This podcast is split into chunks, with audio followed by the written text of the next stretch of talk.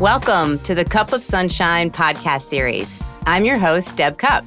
I was inspired to start this series to bring some positive energy and inspiration, something I think all of us can use in our daily lives. So in my quest to fill your cup of sunshine, I've invited people who I admire to have conversations with me, share lessons, insights that I hope can really benefit all of us. I actually started Cup of Sunshine first as a video series on LinkedIn. So please make sure to check it out on my LinkedIn page for video highlights of my conversations. But here on this podcast, you're going to be able to listen to the full conversations. So thank you so much for tuning in. It's such an honor and a privilege to introduce today's guest, Mallory Weggemann, who's a U.S. Paralympian and gold medalist. Mallory's story is one that really inspires me and I know will inspire us all. Her world was turned upside down after becoming paralyzed from a medical procedure at the age of 18. Deciding to return to the pool later, swimming in many regards became her therapy. She went on to compete in 3 Paralympics. Today, she's a huge advocate for disability rights. She's deeply passionate about changing the perception of disability in our society. Have a listen to our amazing conversation. So Mallory, it is so good to see you again, and you have been very busy since we last chatted. If I'm right, I think you just came back from the 2022 Beijing Winter Paralympic Games, and you were one of the broadcasters. Were you nervous? What was that experience like? You know, it's so crazy because being on that side of things is a little different for me. I'm used to being the athlete competing. And so I worked with NBC in 2018, and I was in the mix zone, which was wonderful because I literally got to talk to the athletes right when they finished competition. But this time I was actually in studio with them. And so totally different role. It was really unique because we were actually stateside in Stanford, but we were working the Beijing shift because that's how they brought everything to the viewers. And it was such a remarkable experience. I mean, seeing the behind the scenes and seeing how it all comes together and ultimately doing their part and our collective part as a team to bring these games to viewers. It was really special to be a part of and to see how all of that came together. And you were on a crazy sleep schedule, I'm going to guess, for a little while there.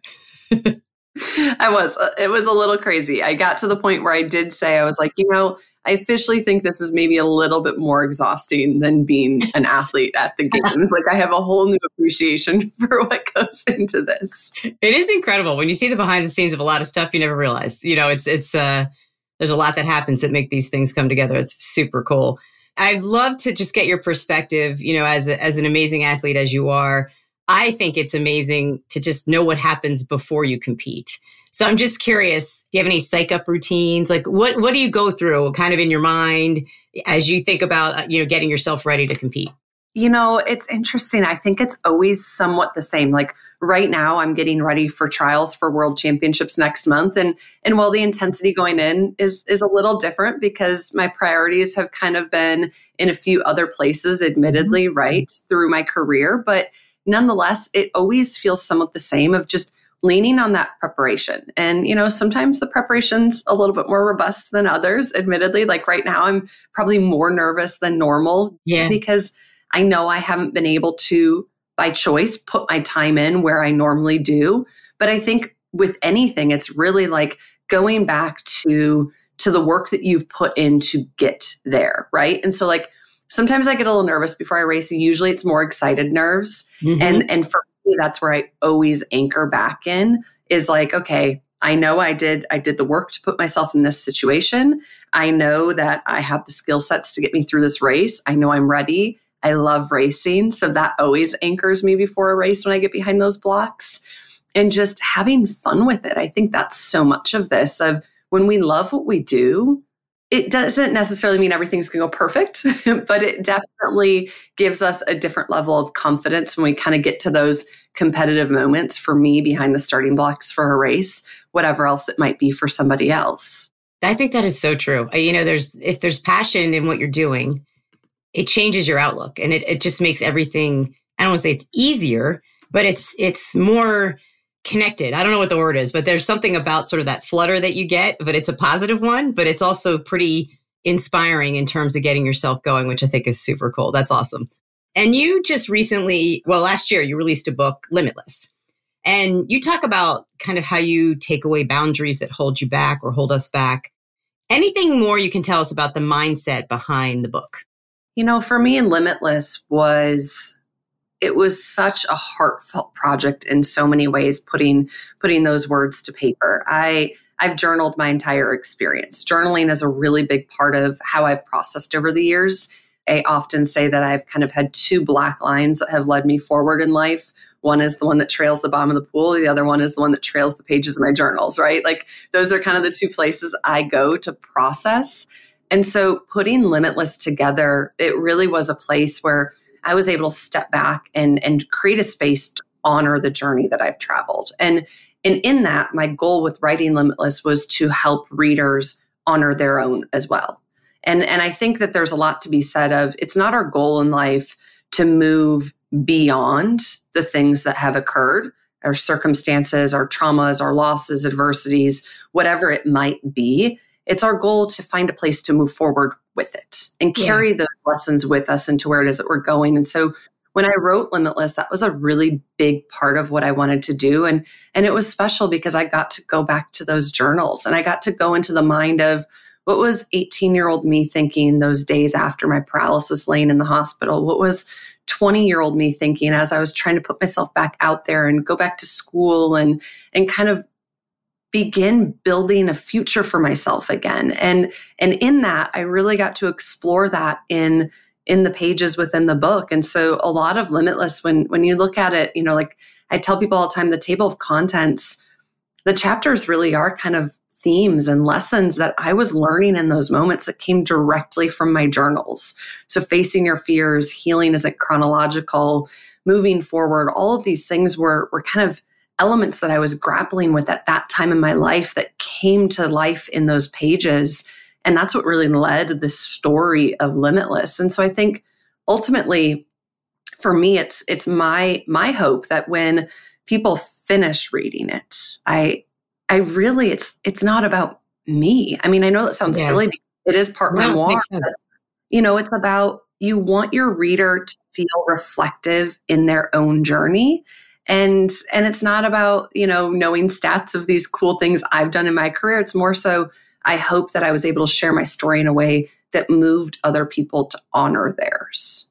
I love that. And I feel that. I mean, I think it's sort of that empowerment almost, I think. You know, I think when you hear someone else's story, it helps you feel like, okay, now I think about what does that mean for me? And how do I put my own path forward? And I like the way you talk about not getting over it necessarily, but figuring out how to move forward with whatever your challenge might be. And I think that's a key kind of shift in thinking for people that sometimes even just reading this will help them hopefully say, you know what, I need to shift my mindset around how I'm dealing with whatever my challenge might be, which I think is amazing. Curious, did you always journal? Like, did you journal from when you were young? You know, it's interesting. We found journals on and off throughout my early childhood into kind of my teenage years and later teenage years, not as consistently as I did, especially after my paralysis. Yeah. Went through a period probably, and I still journal now, but probably not as consistently. I would say journal a couple times a week. We were at the point where sometimes every day, but early on, the first few years, I was journaling multiple times a day. Like I would open my journals when I went back and I never reread them. I mean, your journals aren't something you necessarily go back to and read. And so it was a really kind of self-exploratory journey for me as well in writing Limitless, because I went back to journals that some pages, let's face it, they had the dried tear marks that you could see on the page. And it's like, there are pieces of my soul that ended up on a page that I never revisited until, you know, March of 2020, when I pulled them out and started diving into them. It's so powerful. I just think it's because you don't always remember things the same way later. And so I think it's just a neat thing to be able to go back and see what you were actually thinking at the time, which is at any particular time. So what inspired you to get back in the pool after your paralysis? You know, I think for me, swimming was, I wanted a place to go back to that could signify the idea that not everything had changed. You know, when we go through trauma, we go through loss, we go through adversity, it feels as if in that moment, it feels so all-encompassing. It feels like everything around you is different. Everything's changed. Nothing's the same, right? And those big emotions that surround you in those moments, they're hard to chip away at. And so for me, swimming was the thing that reminded me that, well, so much had changed and almost everything certainly was different. There were still some things that remained the same. And so, you know, I never thought I would swim after my paralysis. It was kind of on the list of things that naturally I assumed after my injury would be a pastime for me. And so when I was exposed to the Paralympic movement, it opened my eyes, not necessarily to saying like, I'm going to go become a Paralympian, but opened my eyes to saying I could still swim. And I went back to the pool 2 days after I learned about the movement and just got in because I so deeply wanted a place to be able to just be.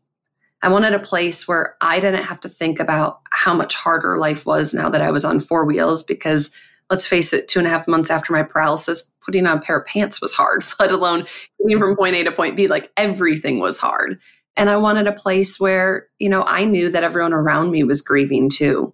And in the water, I wasn't treated any different. And it was kind of my place that I could go. And the black line was the black line and the water was the water. And yeah, my body moved a little different and it felt a little different, but it was a place that I could go every day that allowed me to kind of bridge myself to my past, because it started to feel like everything in my life was marked by either before January 21st, 2008 or after.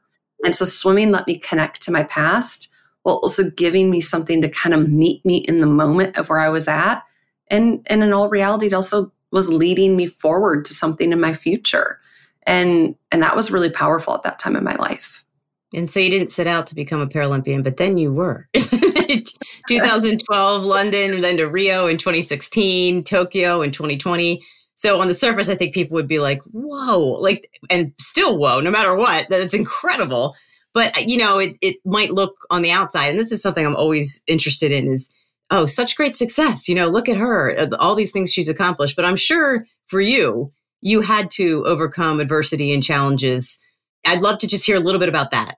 Most definitely. And, you know, I think it's interesting because each quad is marked by something different. You know, you look at that 4 years from 2008 to 2012 going in. And it did. On the surface, it looked like I was this 18-year-old girl who was paralyzed, who returned to the water and took the world by storm not that long after. I mean, I made our national team 14 months after my injury. That's and amazing. By a year and a half out, I had 4 world records. Like, I didn't waste much time, right? No. But I think what's interesting, I tell people all the time is, you know, that early journey, that was carved by a lot of pain. That was me hovering a black line every day, fighting over that black line to prove that I wasn't less than because of that moment in time on January 21st, 2008. And it just so happened that my vice after my paralysis was a healthy one and led me to something positive. But nonetheless, like that was my place that I turned to probably obsessively a little bit at the beginning. Yeah. And it was kind of my way of not running, but just putting all that hurt and anger into something productive that turned into that. And so interestingly enough, that early success was carved by a lot of pain. And in that though, I also fell in love with something all over again. And so that journey to London was this really deep self-discovery. It was where I learned how to find my self-confidence again. It was where I learned how to forgive what happened on January 21st. It was where I found the strength of community. It was kind of all these pieces that built me back up into who I needed to be for my future and ultimately culminated with me on top of a Paralympic podium in London, which was remarkable. But, you know, of course, as life is, adversity is not a one and done game for us.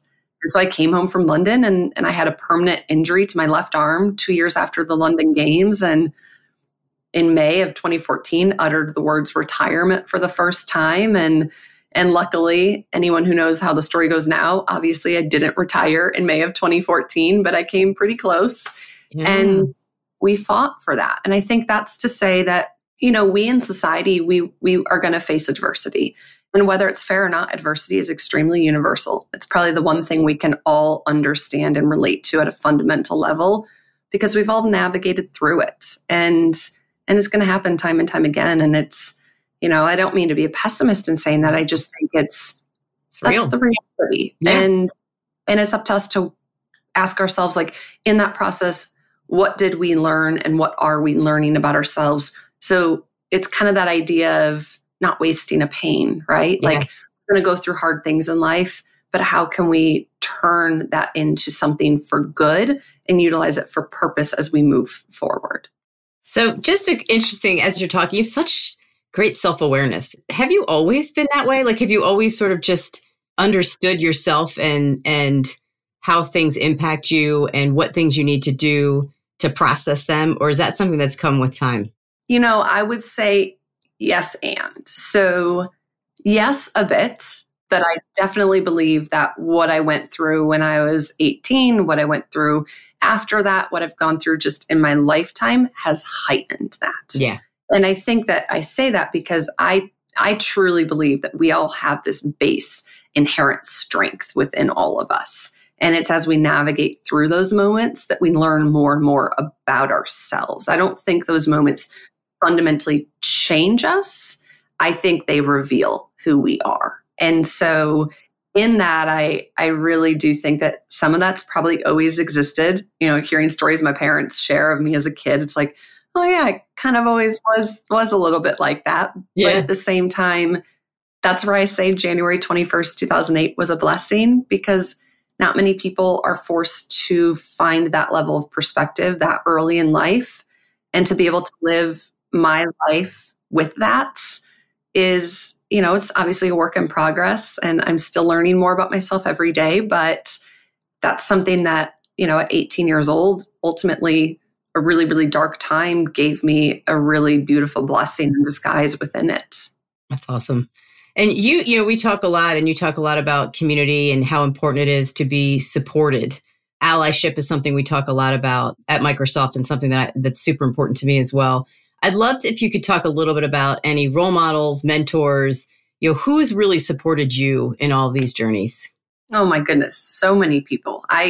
None of this is done alone. It never is for anybody. And it's not feasible to be done alone, right? I mean, I think that that's the deal here is we have community, we have teammates, we have coaches, colleagues, mentors, you name it. And they're around us for a reason. And so and we're around them too, right? It's a two-way street. It's not just, well, I have this great community. I, in return, need to be that for my community as well. And I think that that's where I've just been so fortunate from early on, having parents who, you know, they went through this moment with me. My dad was literally holding my hand when I was paralyzed. He was right there. But then afterwards, while they were grieving, they never put their grief on me. They gave me space to grow into where it was that I needed to go. And they processed their grief separate from me. And that was probably the biggest gift my parents gave me early on. And then you trickle that into, you know, my first coach coming back and what he gave me and my teammates. And now here at this point in my career, the mentors that I'm so fortunate to have throughout. And so I think that, you know, it's interesting. We kind of always want to know, like, where do people get inspiration from? And I always say that for me, it's getting a little bit from here and a little bit from there from the people that I'm surrounded by on a daily basis. They're my inspiration. They're my motivation. They're the people that lift me up, that challenge me to be a better version of myself, that keep me true to who I am when, you know, maybe I'm a little overwhelmed or maybe I'm kind of spinning out a bit. And that goes to the notion of we're only as good as the people we surround ourselves with. Couldn't agree more. I love that. I also love that you're really paying it forward. You've been such a leader outside of the pool, focusing on disability rights. You've been a huge advocate, changing the perception of disability in our society. I'd love to just hear a little bit more about that. You know, it's so timely, Deb. When I was with NBC and their studios in Stanford the past few weeks, I kind of had a moment where I got extremely emotional because there was this element of I was working with my producer. I was doing some kind of rehearsals. We were off camera knowing I was going to take over as host for a few days overnight to give the host Ahmed a little bit of reprieve during those long hours. And so it was a big moment for me, you know, right? Hosting on USA Network. Like, it was like, this was a big moment. So we're practicing, and in that we did a tape, and it was kind of like this element of you hear people joke, like, I don't know what to do with my hands, right? Yeah. When we're talking, everyone's like, I don't know what to do with my hands. And so sitting in a chair, I said, you know, on film, you look a lot more stagnant than you do in person if you don't have movements. Yep. And so I said, you know, it's weird because I just feel so stiff. Like I can't utilize body weight to shift. I can't do this. Mm. And long and short, where the story goes is he kind of said to me, he was in my IFB in my ear. And he said, you know, Mal, you're going to create the mold because we don't have anybody for you to look to see how did so-and-so do it? What's their thing? Like you can look to, we had Mike Trico with us earlier in the week and I was picking his brain and I was picking Ahmed's brain. I can pick their brains all day long, but they stand. They don't sit. They're not on four wheels. And it was just kind of that moment of, you know, representation is so important and it's so hard to become what you cannot see. And there's so much truth to that. And it was emotional because 18-year-old me yearned for that. I yearned to see a path forward. I yearned to see a strong female who happened to have a disability in these places in society that I wanted to go in my future. And I really didn't. And in my time there, I had women reach out. I had a young woman tweet at me and say, I'm studying journalism. I live with paralysis. And until today, I've never seen a path forward for me. And it's like, you have those moments and it's just that reminder of like the little simple choices that we make, the fight that we put in, it matters because you never know who's watching you. You never know what path forward you're carving for somebody who's going to follow you and what door you're possibly opening.